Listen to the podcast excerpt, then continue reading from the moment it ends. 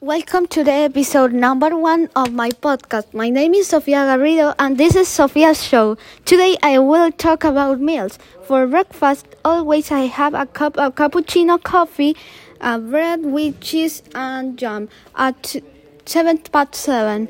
For lunch, I usually have salads and different type of meals. And the weekend, I usually have something different because I go with I go out with my mom on Saturday to eat at a restaurant. Uh, my favorite lunches are rice and fish. I cook them. When I am in restaurant, I usually order pasta and natural juices. Nice to meet you, and thank you for listening.